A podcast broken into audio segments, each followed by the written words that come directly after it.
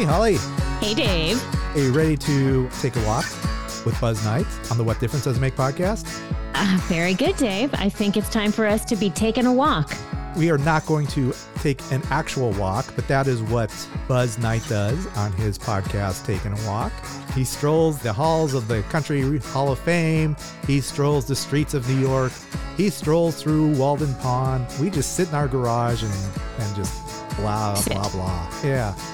Lots. But that's what we're going to do today, right?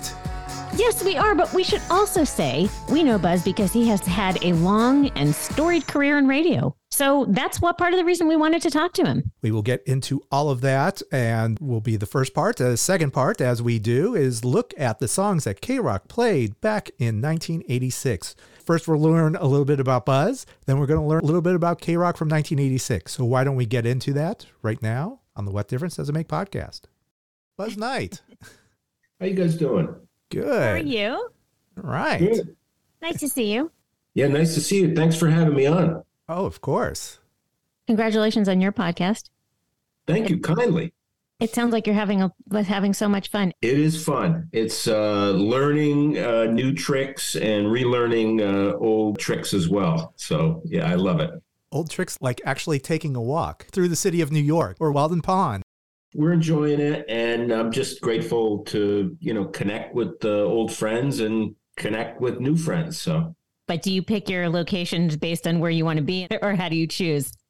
A little bit of everything, and then also after about the first year of it, I did open up the ability to do some virtual stuff if I was just salivating at the idea of getting somebody. But I waited about a year, and I still prefer to take a walk.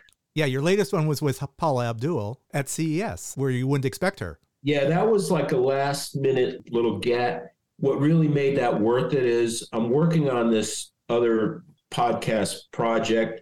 The working title is Music Saved Me.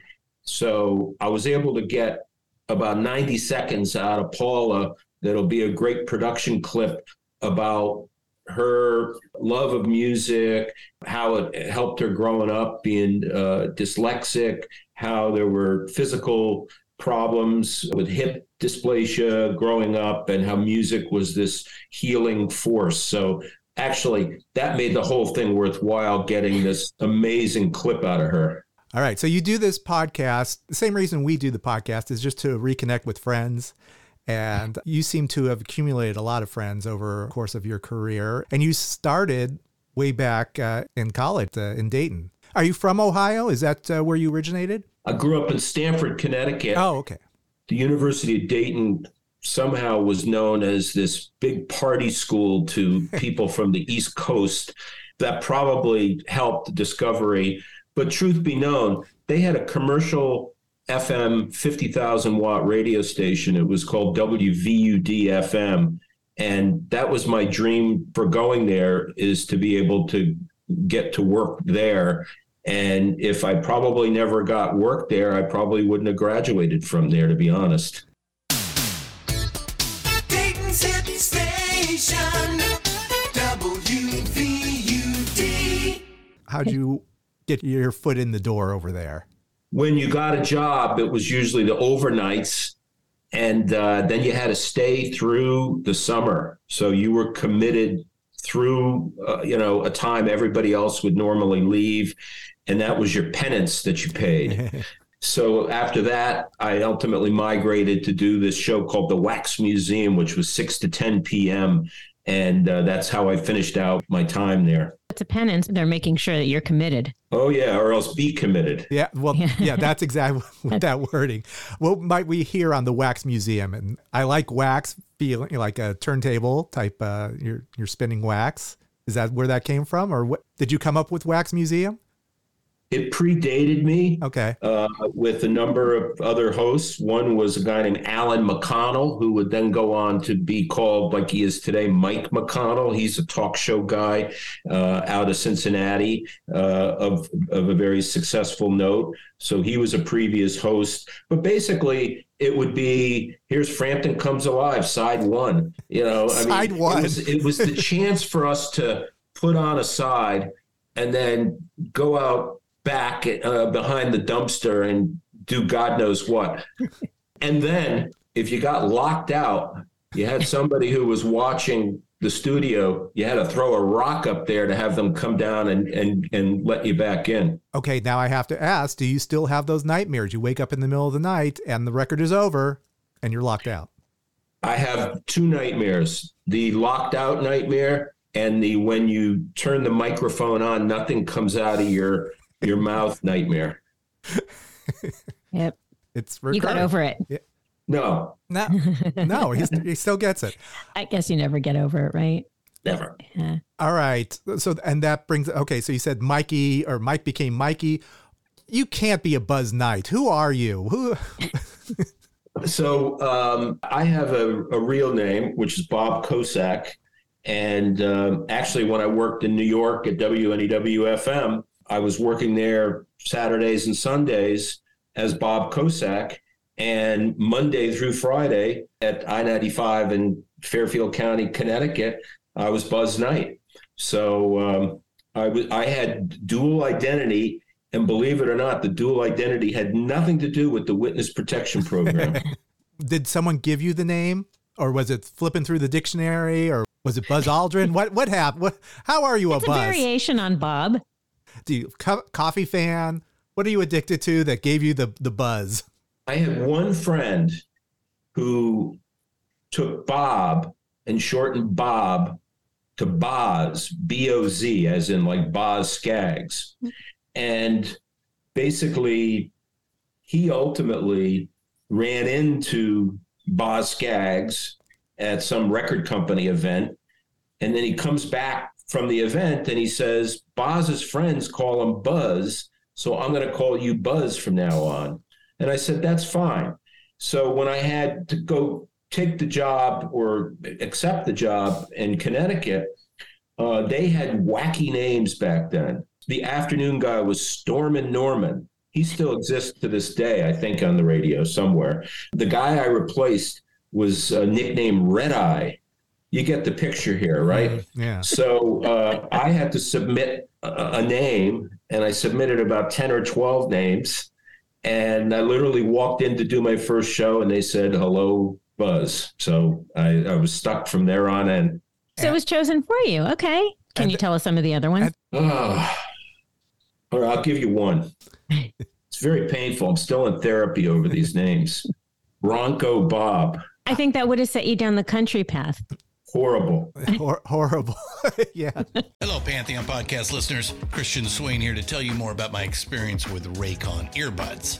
Our family now has 3 pairs of Raycon earbuds around the house, and my wife just grabbed a pair of the Headphone Pros to replace some headphones from a company that was double the price.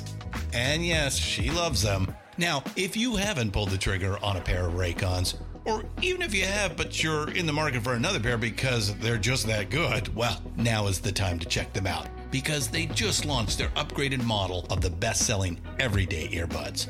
With Raycon's upgraded everyday earbuds, now you also get active noise cancellation, ergonomic design, and multi-point connectivity that lets you pair with 2 devices at once. New quick charge function, 3 customizable sound styles plus awareness mode. Available in a variety of vibrant new colors to complement any and all skin tones. I even have a pair of earbuds in a cool green color. I have tried just about every earbud known to humankind, and these Raycons are fantastic. Seriously, if you've been wanting to check out Raycons, there truly is no better time. You're going to ask yourself why you didn't check them out sooner, and Raycon offers a 30-day happiness guarantee. So what are you waiting for? Go to buyraycon.com/Pantheon today to get 20% off your Raycon order, plus free shipping. That's right, you'll get 20% off and free shipping at buyraycon.com/Pantheon. buyraycon.com/Pantheon. Hey folks, Stefan Shirazi and Renee Richardson here from the Metallica Report. And we are proud members of the Pantheon podcast family, where the best of music and podcasts unite. We've got something pretty cool for you. We're giving away an exclusive Metallica merch package worth over $250. That's a whole lot of Scary Guys, Skulls, M72, and other sought-after Metallica swag. And we've made it easy for you to win. Follow and share the Metallica Report, and you're in the game. Go to pantheonpodcast.com/Metallica, enter your email, and hit that button to be entered to win. And just like that, you're eligible for our monthly exclusive Metallica merch package. And guess what, rockers? You can enter every month, so just do it. And while we love our global brothers and sisters, the lawyers won't let us ship outside the U.S. I'll give you one more. This is the one you're going to hang up on me and discontinue this. The Mystic Traveler.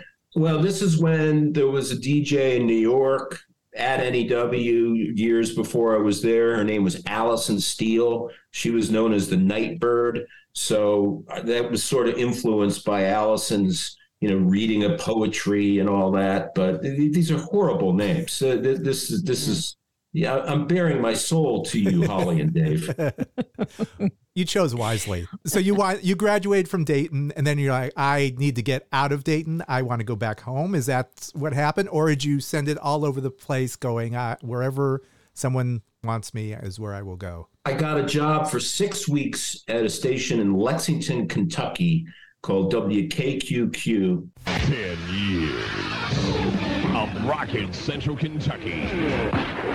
98 Rock, Double Q, WKQQ, Lexington. And it was an overnight position that paid about $140 a week. And I had no car. It just didn't work out. It was not meant for me. I left 6 weeks in, went back home, worked for a carpet installing company for about a month. And then I would get the job at I-95, where I was there for almost 10 years. And then how far into that did you start in New York? That would have been about 5-6 years in. Working 7 days a week then, right? Yeah. That's right.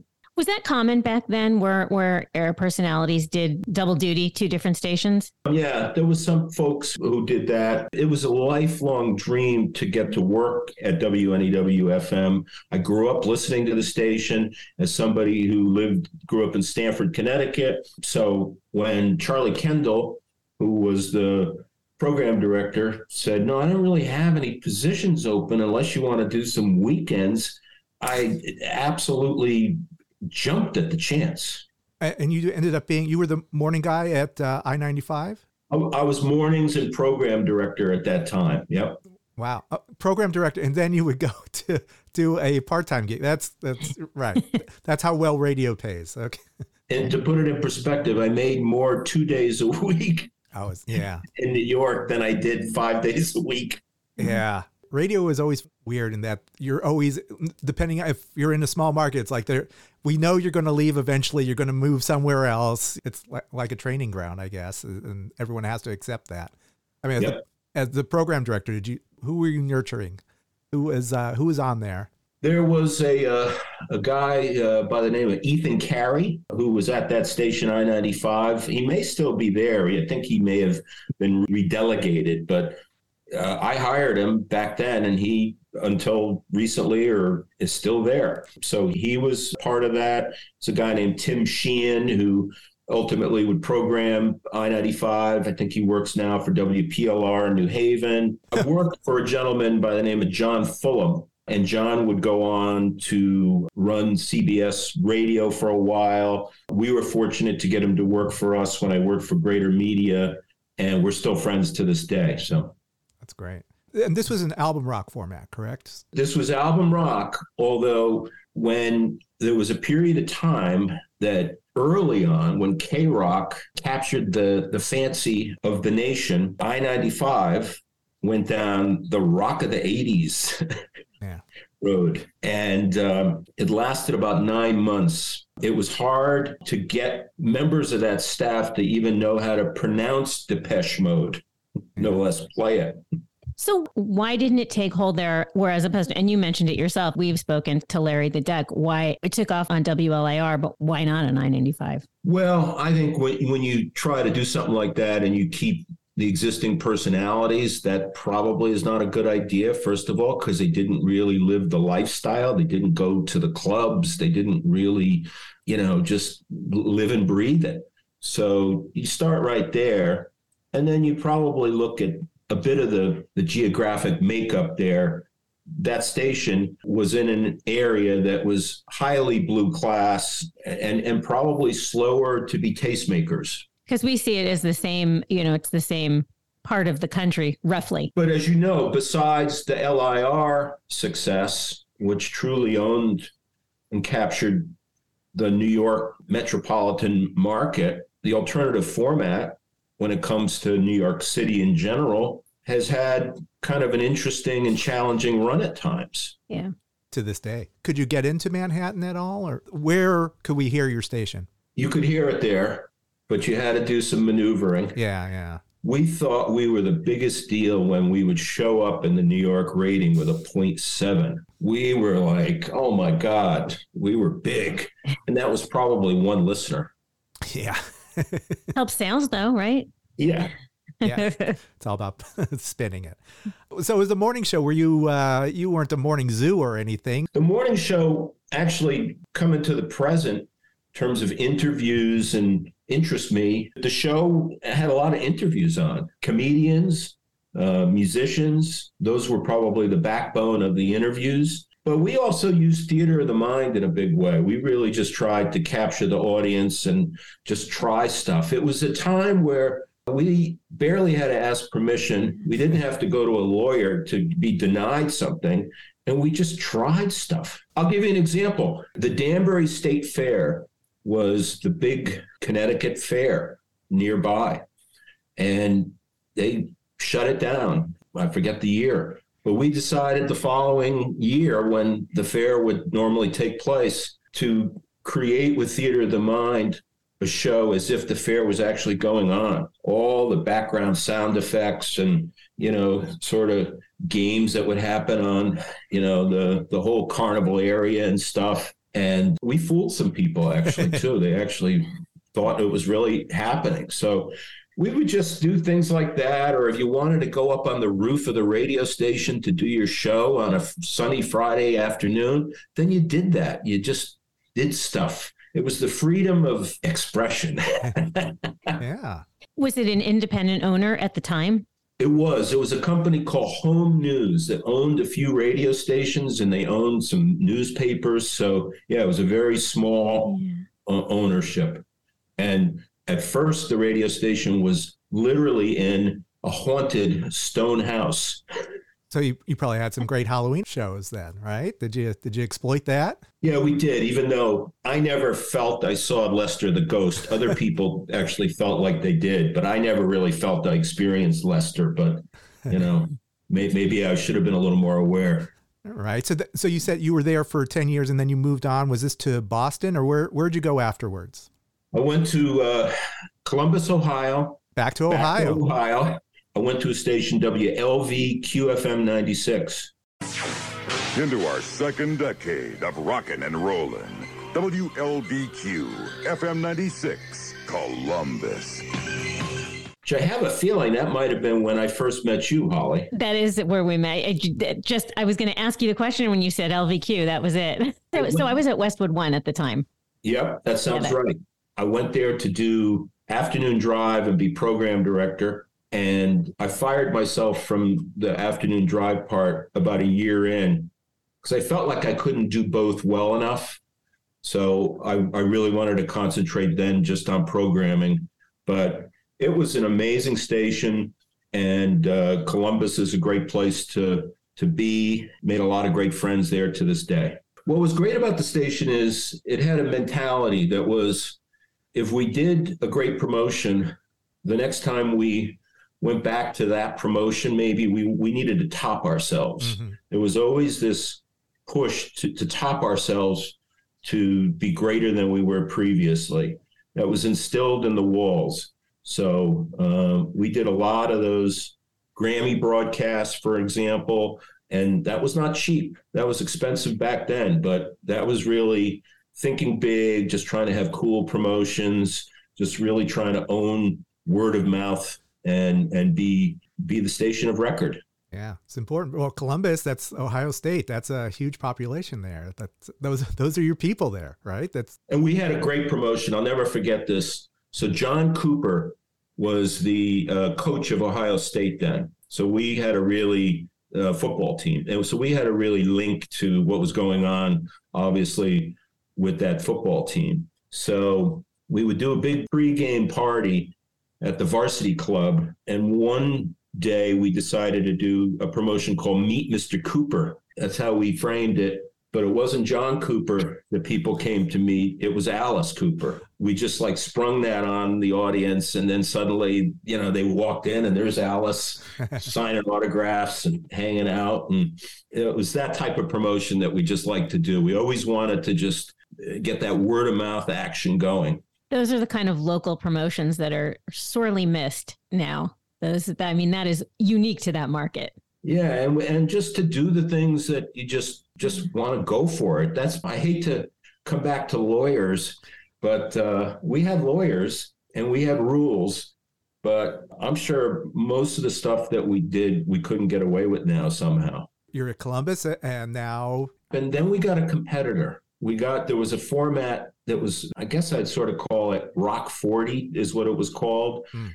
And it was kind of a next generation rock sort of format.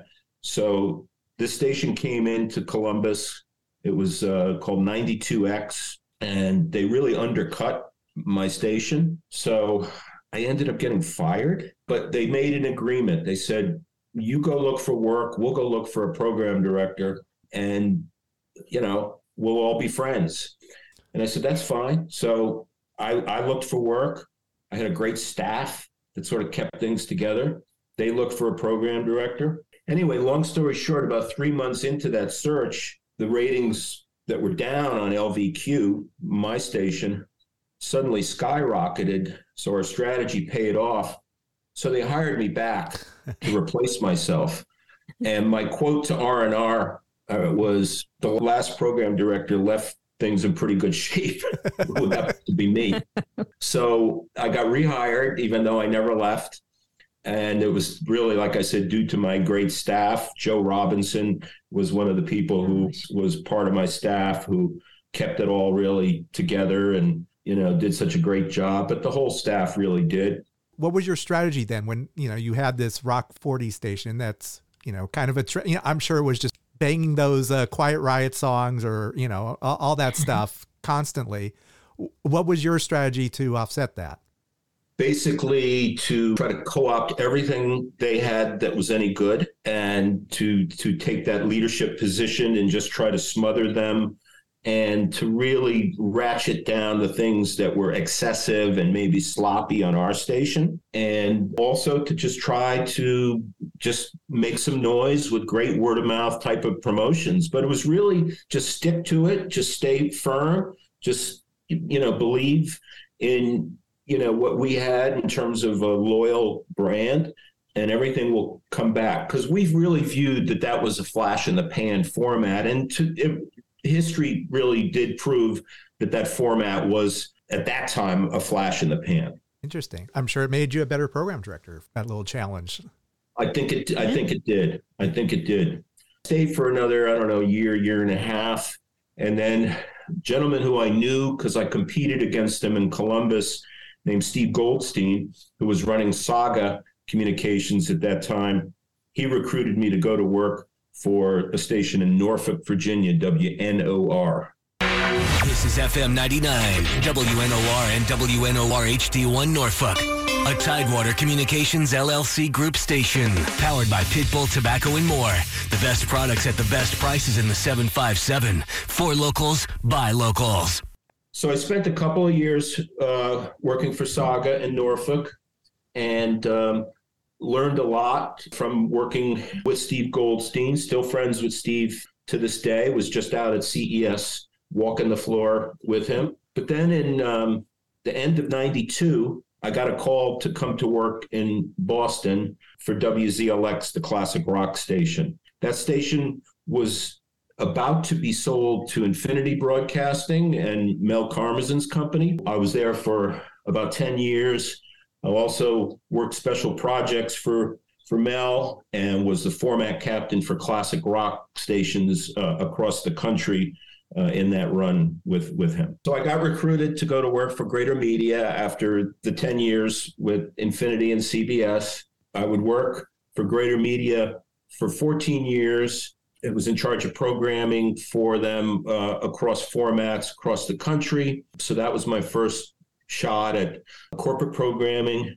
And then when Beasley Broadcasting bought Greater Media in 2016, I stayed through the sale and stayed for 3 years working with Beasley in basically the same type of role, except a larger company, a lot more formats to work with. And then when my contract ended in 2019, I was just itchy to go off and try different things. Are you consulting at all now? Project basis, for sure, some talent coaching things. But who knew a pandemic would come up and that would change a lot. So I worked with some guys on a startup idea for about 1.5 years. And after departing, it was a music storytelling platform, but we were great at ideas. We were horrible at fundraising. So really then once that ended, after about that 1.5 years, I came up with this idea of taking a walk. And I had read this book about reverse engineering ideas. And I was literally walking in Chicago after speaking at the morning show boot camp. And I flashed on comedians and cars getting coffee, not just being about cars and coffee, but really being about conversation. And I'm no Jerry Seinfeld, but I decided to put my own take on taking a walk, an interview format. And that's really where I've spent the brunt of my work. How do you know Doris Kearns Goodwin? I love her. She is my favorite. Doris was a neighbor. Pretty much. And we would go to the same Italian restaurant frequently. And this collection of great people and occasional weirdos would all populate this place. And Doris and her late husband, Richard, they were part of that group. So I literally got to know her from a local hang. Unfortunately, she's moved into Boston, so we don't see her as much, but she's a dear friend. Also, you, Peter Himmelman, he was on our podcast. He must have been fun. Did he have a guitar as you were strolling down, Central Park? Where was that one? We were at his farm in upstate New York. Oh, okay. And he actually, when there were some donkeys that were out in the field, he was singing to the donkeys. So what a delightful spirit, creative force, great person. Super easy to talk to. Very grateful for him giving me the time, because that was early on in the podcast. When you're building something, getting those early yeses means the world, . Yeah. From your whole career, you must have known a lot of these people. It's everything was connected somehow. So sometimes you stop and you go, oh, wait a minute. I got an in to Jorma Kaukonen through my friend from Columbus, Ohio, who used to be my insurance man, that type of thing. When you stop to think, you realize, there are some people out there who might be able to help. So people are, the podcast community, you guys are amazing. The community is amazing. And then when it's interconnected around guests or somebody knows someone, that type of thing, it's really inspiring how people help out. We're learning a lot about Buzz Knight, but we're going to be taking a break right now on the What Difference Does It Make podcast.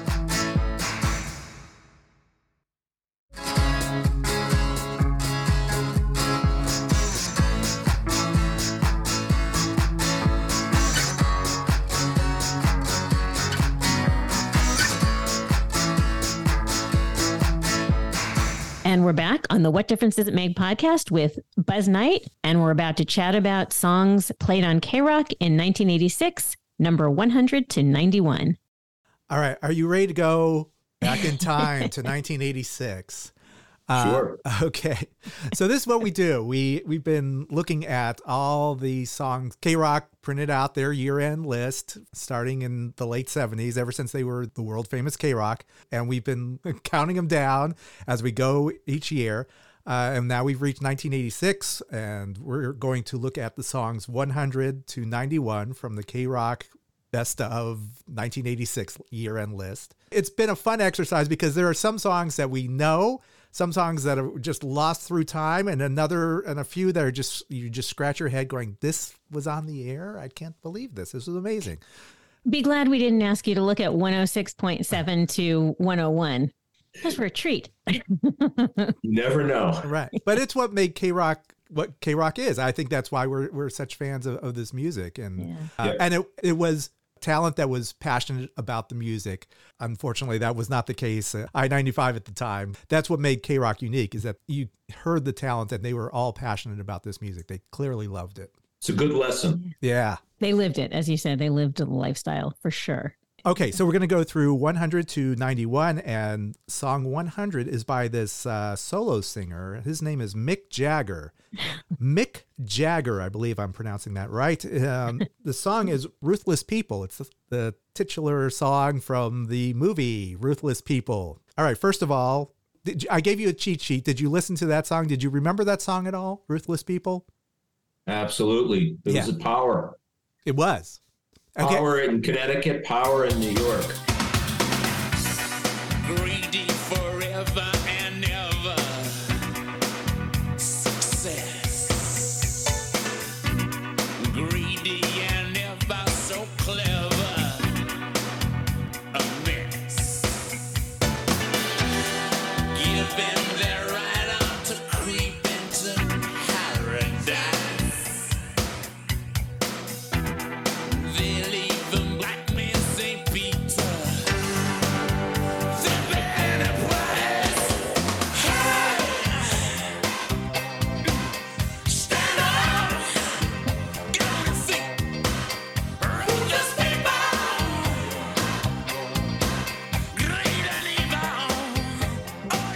Did it being Mick Jagger, was it the song itself, or was it being Mick Jagger that made it so?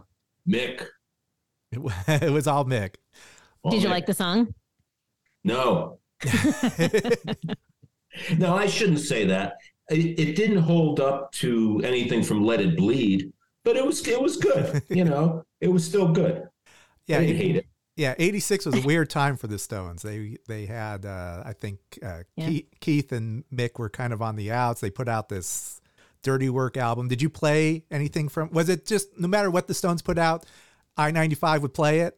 Absolutely. Same with NEW, too. Yeah. And have you ever met Mick Jagger? Did you get a chance to meet any of the Stones? Anything that sticks out in your mind over the years? Like a unique promotion, or what do you got of a Stone story? It was the best meet and greet that I ever went to in my life, but it would be in Cincinnati when I was working in Columbus. So this would be a couple of years later. It was a before concert meet and greet. This was not 15 minutes, hi and bye, see you later. This was like over an hour of cocktails, food, playing pool. Just this tremendous experience. Now, Mick looked like he would rather have been anywhere else, and Charlie Watts looked like he would rather have eaten dirt than been there. But all the other band members were sensational and friendly, and it was a blast. That's amazing. Who was the opening act? Do you remember? It was always someone fun or someone unique. Yeah, for some reason, I think Peter Tosh. Love it. I mean, come on. They were the Stones were always so generous with the opening acts and just kind of, this is someone we're into, you might be into it too, here you go. Yep. Holly, do you remember Ruthless People at all? I didn't dig too deep, but I remembered the movie. Yeah. I remembered the song. Not a huge fan. Movie's pretty good. It's almost jarring seeing a young Danny DeVito. It was fun. And as we're going to find out, there was a lot of songs from movies. This was a thing. You were playing a lot of movie soundtracks. These were the promotions. This movie's crap, but we got some artists that you might be interested in. Right. Yeah. They'll get soundtracks were a big deal. We'll get the kids into it. Movie music was a big deal. Yeah. Let's move on to 99. The Smiths, There Is a Light That Never Goes Out. Where are you on The Smiths? I'm sure it was not played even probably when you were an alternative radio station.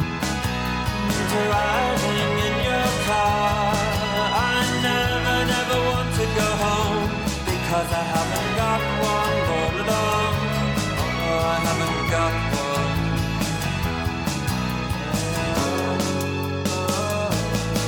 Under the double-decker bus crashes into us. To die by your side is such a heavenly way to die.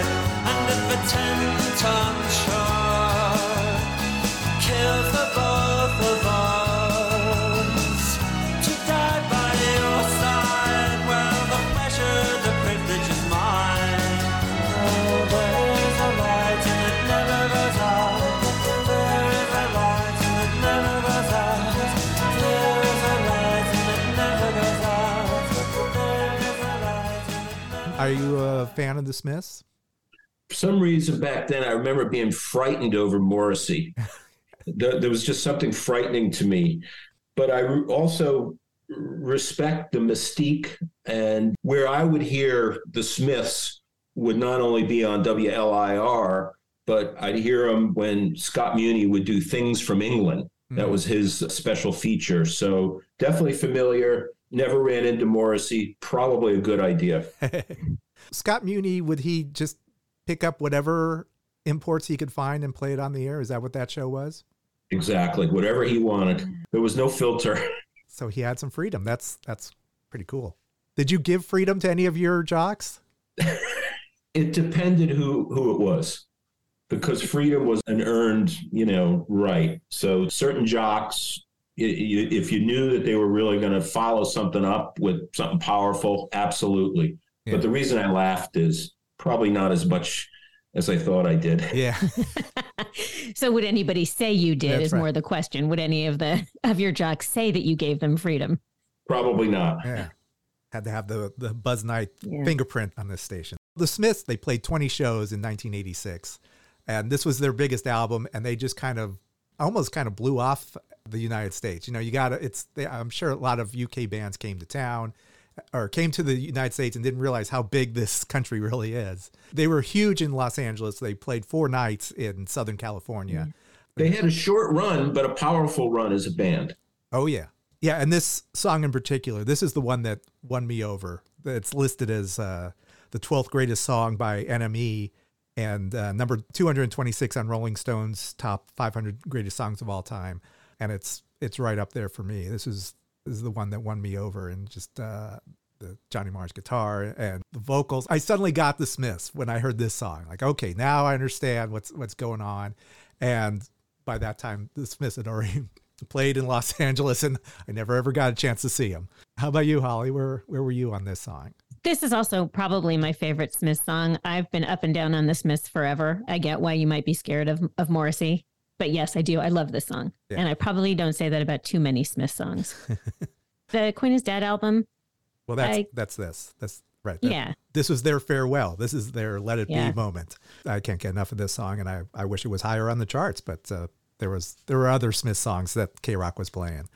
All right, so number 98 is INXS. Kiss the Dirt, in parentheses, Falling Down the Mountain.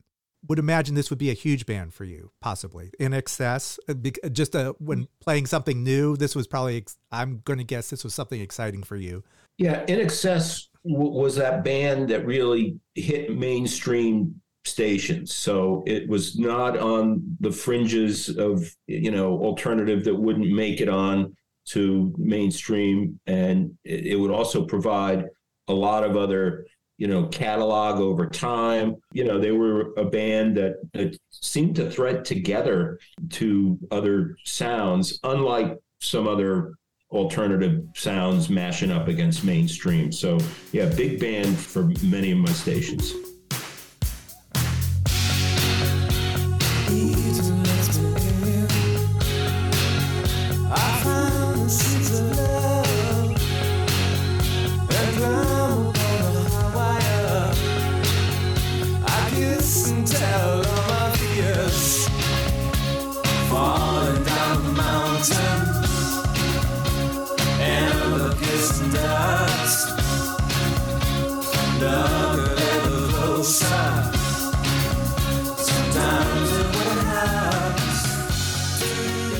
They played 52 shows in the U.S. They were really working hard to break into the U.S. Holly and I still think of him as a great performer. Yeah, just a dynamic presence. Were you into this, Holly, like this album? This was not my favorite INXS album. I prefer the two prior to this one, Shabu Shaba and The Swing. Mm-hmm. I was a huge INXS fan, so I liked it. It just wasn't my favorite. Yeah, this was the first song of 4 from their album, and they did straddle alternative and album rock. I would imagine that, in Los Angeles, it was played on KLOS. This is a band that was alternative, but yet mainstream at the same time. It was kind of a fine line that they were able to, they kind of thread the needle there. They had such a great presence. I miss them. What about you, Buzz? They were essential for mainstream stations and other bands were as well, because these mainstream stations needed an infusion of some new stuff, right? You know, and it was rocking enough. Yes. Yeah, it did make number 24 on the mainstream rock charts. There wasn't even an alternative rock chart back then. This was it. Another solo act, number 97, Andy Taylor from Duran Duran. This is from the movie that everyone remembers, American Anthem, or not. I don't think everyone. A lot of blank stares. The song is called "Take It Easy." I won't go into the movie, which Gene Siskel called. The pull quote is, the characters are laughable, the gymnastics are unattractive. There is nothing to recommend this film. Gene Siskel calling it like he sees it. And there was this song. People say I'm crazy, I'm just a fool. Well, I'm the picture, baby, you're the stew.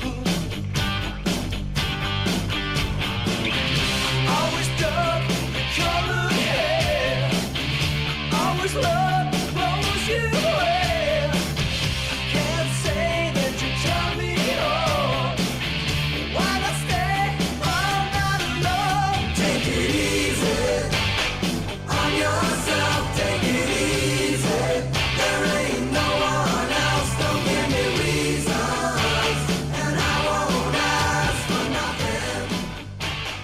Nothing on this one. I used to love watching Siskel and Ebert for that very point, how they would just just slice and dice something it so brilliantly. But I know Andy Taylor, who he is, obviously, but don't know it at all. No, wait, Holly, did you remember this song? I did not remember the song. I didn't remember the movie. You didn't remember? This was, it's no Gymkhana, which, I love. Do you know Gymkhana? Gymkhana was with Kurt Thomas. Gold medalist Kurt Thomas, and an American Anthem was gold medalist Mitch Gaylord. But what a great soundtrack. I mean, with the artists on the soundtrack, Stevie Nicks, John Parr, INXS on the soundtrack for this movie. Well, sure. When you watch the trailer, you see the trailer and like, oh my God, this film looks horrible. But then the tagline is, with music by Mr. Mister, Stevie Nicks, Andy Taylor, John Parr, and INXS. Like, okay, you're gonna hate this film, but we got great music. Please go see our film. But it seemed like these movies were desperate to build an audience, and the strategy was exactly like, hey, let's just put a bunch of people who fans know as musicians. Yeah. Let's get two good-looking people. We'll get Mitch Gaylord and Janet Jones, and we'll just throw them on screen and see what happens. It has... Even before a script. Yeah, right? Yeah, it's 0% on Rotten Tomatoes. Nobody likes this film. I think we've already spent too much time on it. Anyway, this was the first that we see of Andy Taylor. By the way, Andy Taylor, we'll just say that he's making the most of the time that he has on planet Earth. He put out 3 albums this year. He's touring with the band Reef, and he's battling stage 4 prostate cancer. He just put out a statement on that. So, did you know? Duran Duran went into the Rock Hall this year, and they made the announcement that Andy wasn't there because of he has stage 4. So check yourself, please. Yes. Anyway. And just to be clear, Duran Duran was another of those bands like INXS that really made it into the mainstream. And then, the derivatives such as Power Station certainly would as well. So they were, a band that made the cut, if you will. Yeah, I'm sure you were thrilled when the song like the Power Station came out, or and with Bang a Gong, like, oh, this is perfect for us. I'm sure you played the hell out of that song. Oh, yeah. 96. Oh, this is Erasure. Who Needs Love Like That? This is a debut from this band Erasure. Vince Clarke from the band that no one in Connecticut can pronounce, Depeche Mode. But this was his offshoot. And, of course, K-Rock embraced Erasure immediately.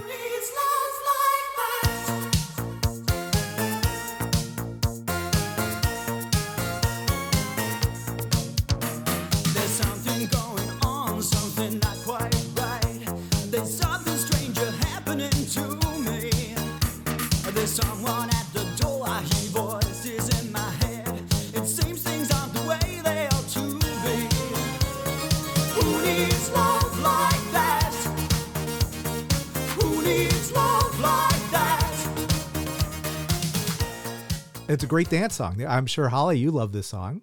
Yeah, you didn't mention Andy Bell. but I'm a huge, huge Erasure fan, all of them. But I was, as I watched this, it was remarkable to hear how much their voices mimic Alison Moyet, who I adore. Probably not played by you, but. And was she with Yazoo? Is that sound? Right. Oh, that's correct. She and Vince Clarke were, yes. Not played on any of your stations. No. Well, with this video, Andy and Vince were dressed in drag, and Queen had done this originally, and they were banned from MTV because you don't do that. Did you play "I Want to Break Free" by Queen? Was that something? Oh yeah, you did play that. Okay. Oh yeah. Yeah, it's just an interesting time. People had to kind of tread lightly, I guess, with certain themes, but Erasure did not. Exactly. Yeah. Made number 8 on the U.S. Club Dance charts. So now we move on to a band. Here we go. Yeah, this is why we do this. Number 95, the band is Boom Boom Room. Here Comes the Man. And this sounds like they listen to a lot of Duran Duran, Arcadia, Power Station.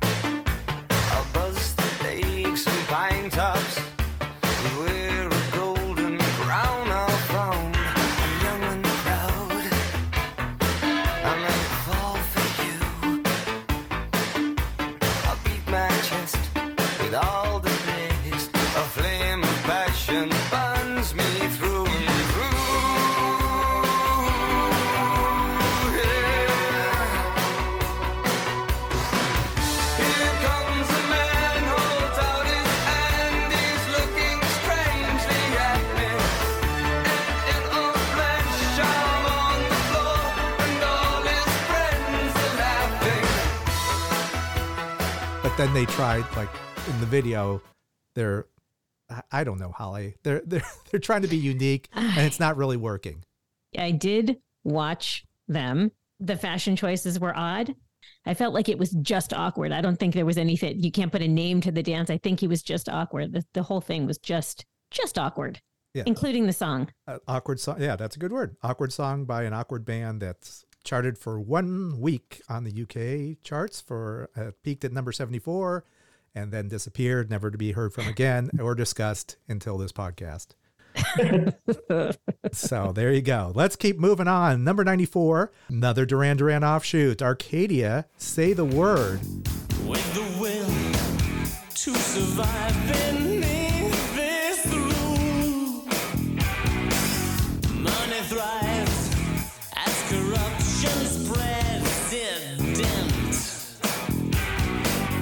Waste the life of the young and innocent. But after all, every system can be disobeyed. So when we call, please don't think twice or be afraid. Hey, mister,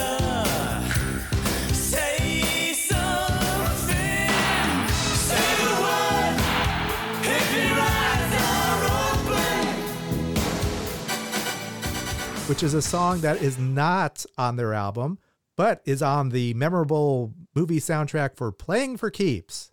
Anybody remember Playing for Keeps? There we go. I'm out.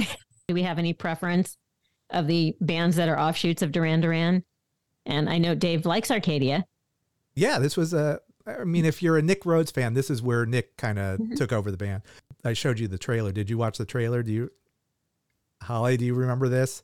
Directed by Bob and Harvey Weinstein. I even hate to say that name, but this was notable. But of course, the trailer ends with "and music by Phil Collins, Arcadia, Peter Frampton, Pete Townsend, Julian Lennon, Sister Sledge, and the rest."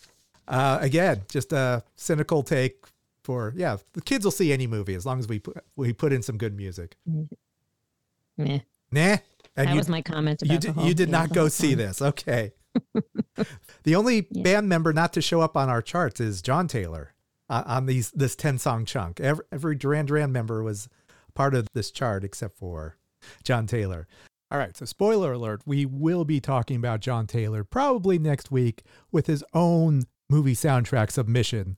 So look forward to hearing all about that. So then let's keep moving. Number 93 from a movie, Under the Cherry Moon. The song Kiss by Prince and the Revolution. I never saw Under the Cherry Moon. Did either one of you see that? I remember seeing all the movies in the theater. Yeah. And being baffled by, like this talent, right? Yeah. That just sort of blew my mind. I didn't really understand where he fit in the ecosystem, but I knew he was amazing.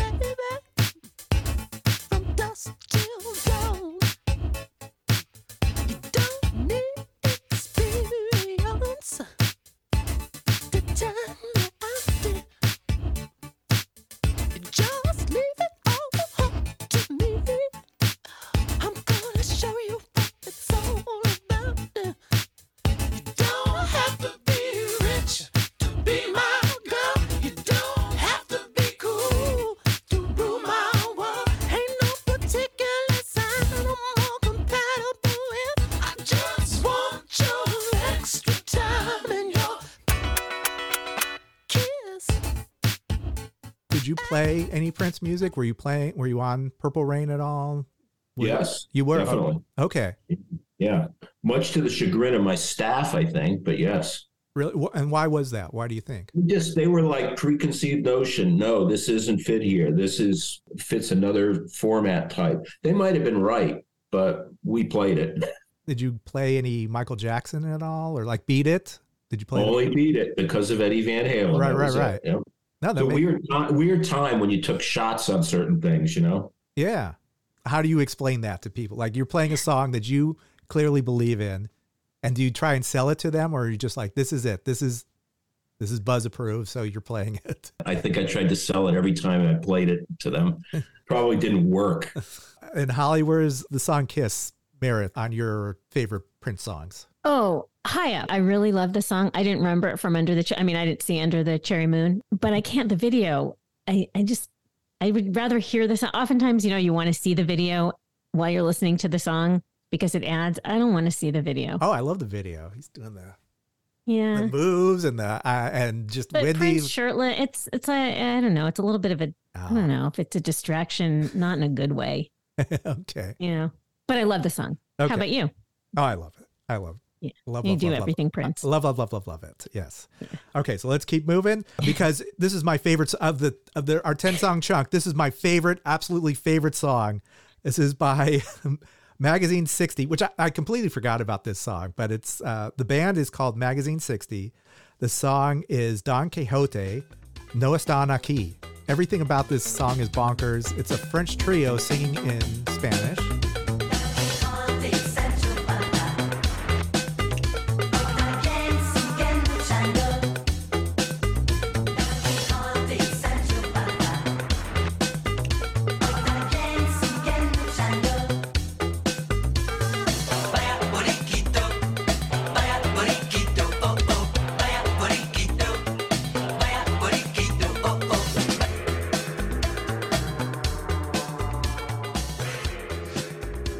Buzz was didn't know the song. It was my wedding song. No, I'm just kidding.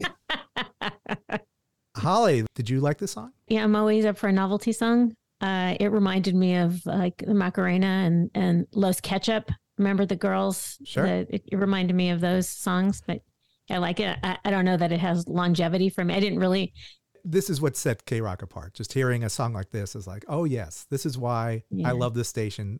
I'm not going to hear this anywhere else, and probably wasn't played anywhere else in the country. But I thought it was just fun and tongue in cheek. Well, there is something to be said for that. The ability to find a song that when you come into a market and hear a station like K-Rock, that you go, what the heck? And that in fact, it's so different and so trailblazing.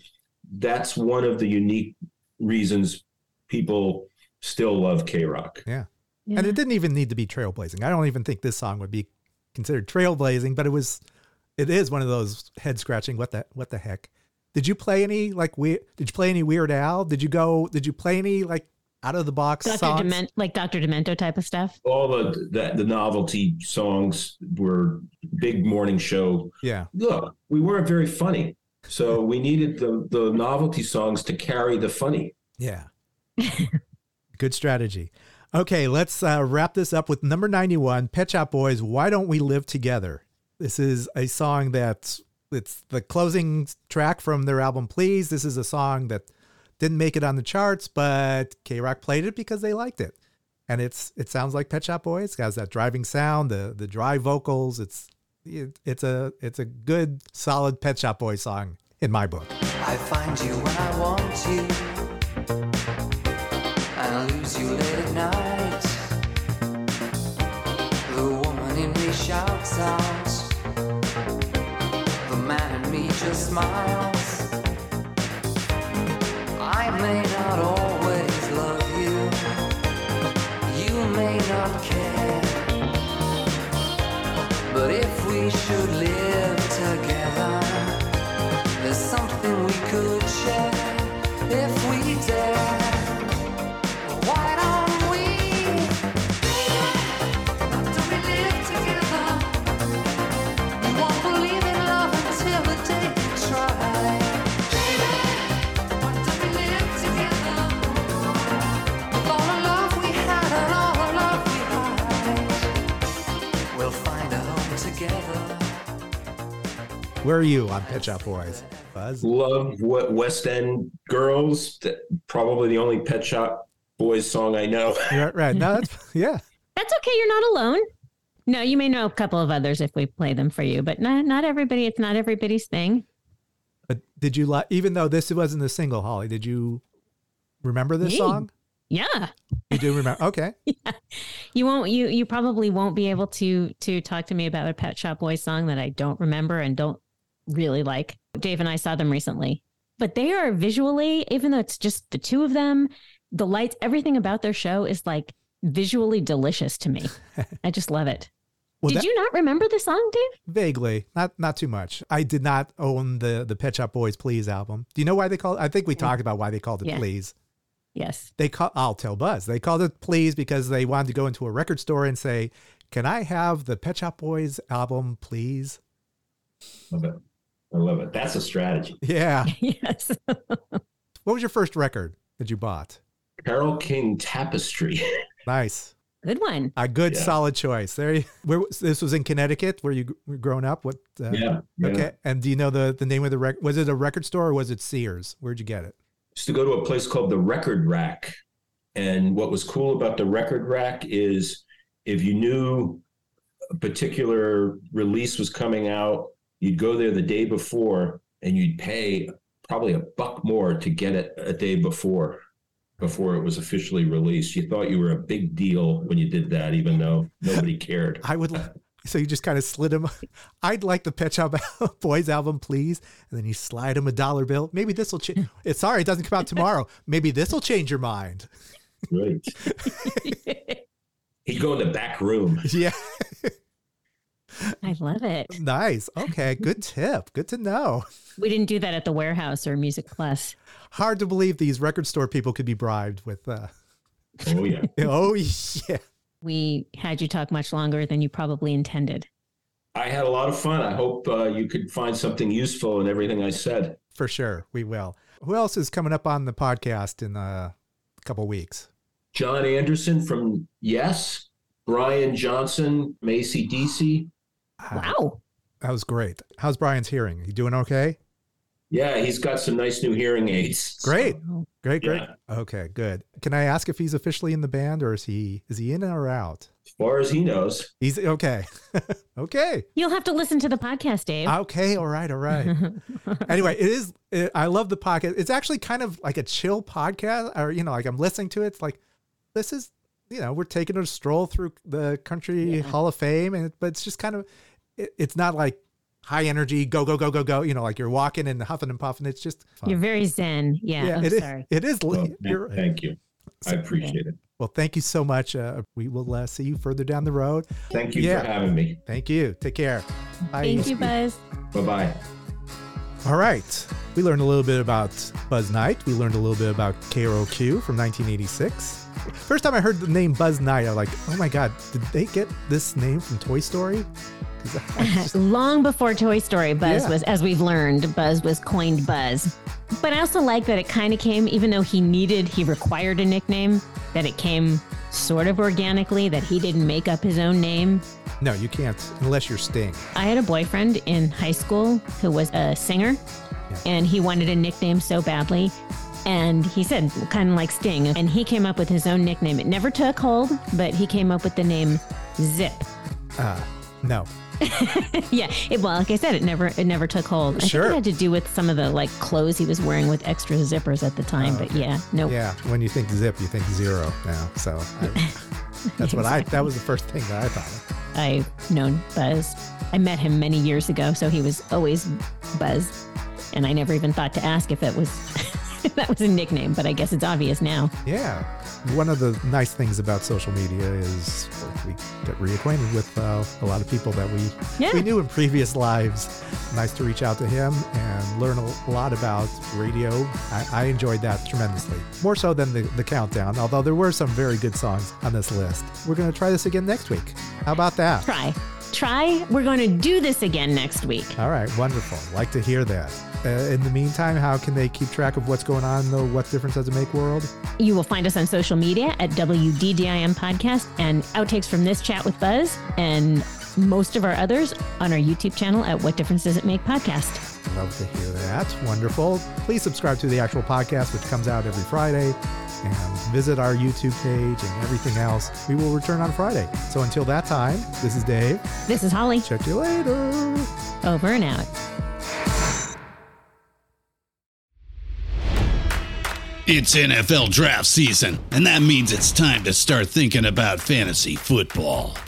FantasyPoints.com features industry-leading experts and prognosticators using proprietary hand-charted data to help you score more fantasy points. FantasyPoints.com is the place to go for whatever kind of fantasy football you play. Whether you play fantasy football, daily fantasy sports, or do a little bit of everything, Fantasy Points has the meticulously researched content to guide you to victory.